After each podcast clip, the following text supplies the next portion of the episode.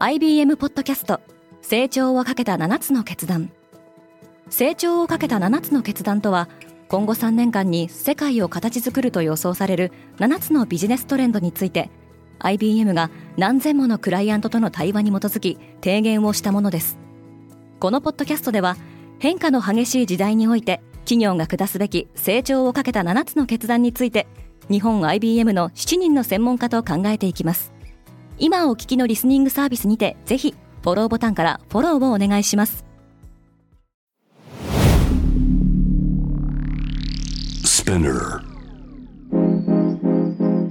おはようございます。荻野かなです。3月4日月曜日世界で今起きていること。中国北京では5日に開催する全人代に向けて厳戒態勢に入っているようですこのポッドキャストデイリーブリーフでは世界で今まさに報じられた最新のニュースをいち早く声でお届けします。北京は会議のスタートを待っている。明日5日から始まる全人代全国人民代表大会を前に北京は厳戒態勢に入っています。中心部では警察官が増員され厳しい交通規制によって物流にも影響が出ているようです。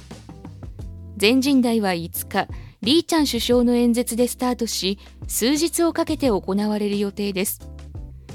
中国は現在不動産危機やデフレをはじめとする経済パニックに陥っているとも言われており共産党トップの指導力が問われています。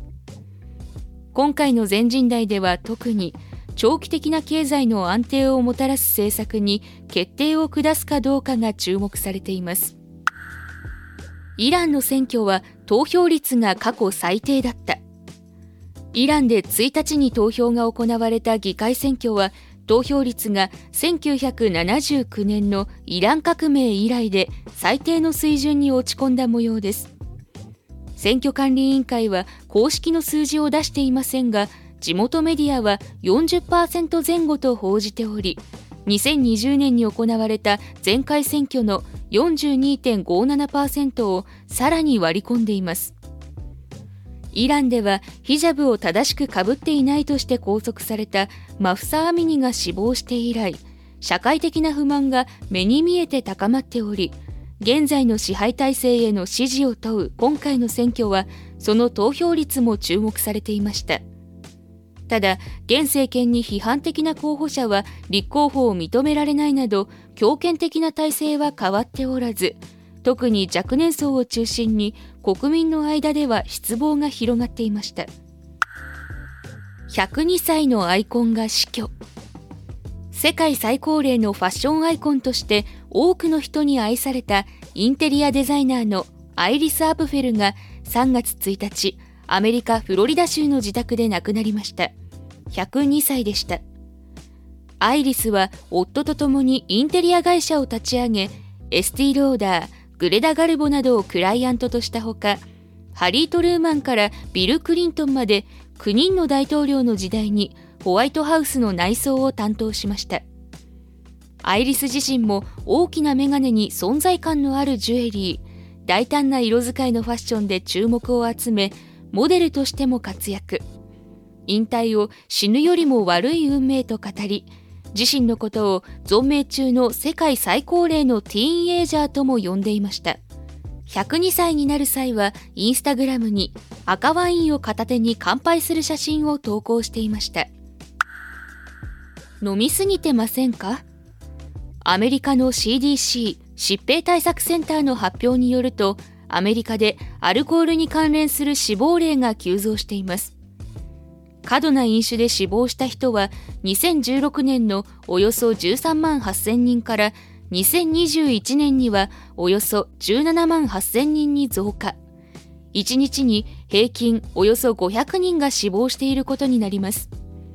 この期間中死亡者数は男性で27%女性で35%増加しました。公衆衛生の専門家は新型コロナウイルスのパンデミックで人々が強いストレスにさらされ飲料業界によるホームデリバリーサービスが広がったことも飲み過ぎに拍車をかけた可能性があると指摘しています。パンダにお別れ。韓国のテーマパークエバーランド内の動物園では3日ジャイアントパンダのフーバオが中国への帰国を前にした最後の一般公開日を迎えました。フーバオは2020年にエバーランド内で生まれた。生まれも育ちも韓国のパンダとして韓国国内で大人気。3日エバーランドにはフーバーを見送ろうとする人で開園前から行列ができていました。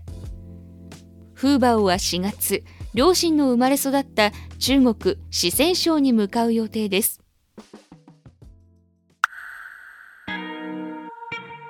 パンダ人気は日本だけではないようですね。荻野かなでした。良い一日を。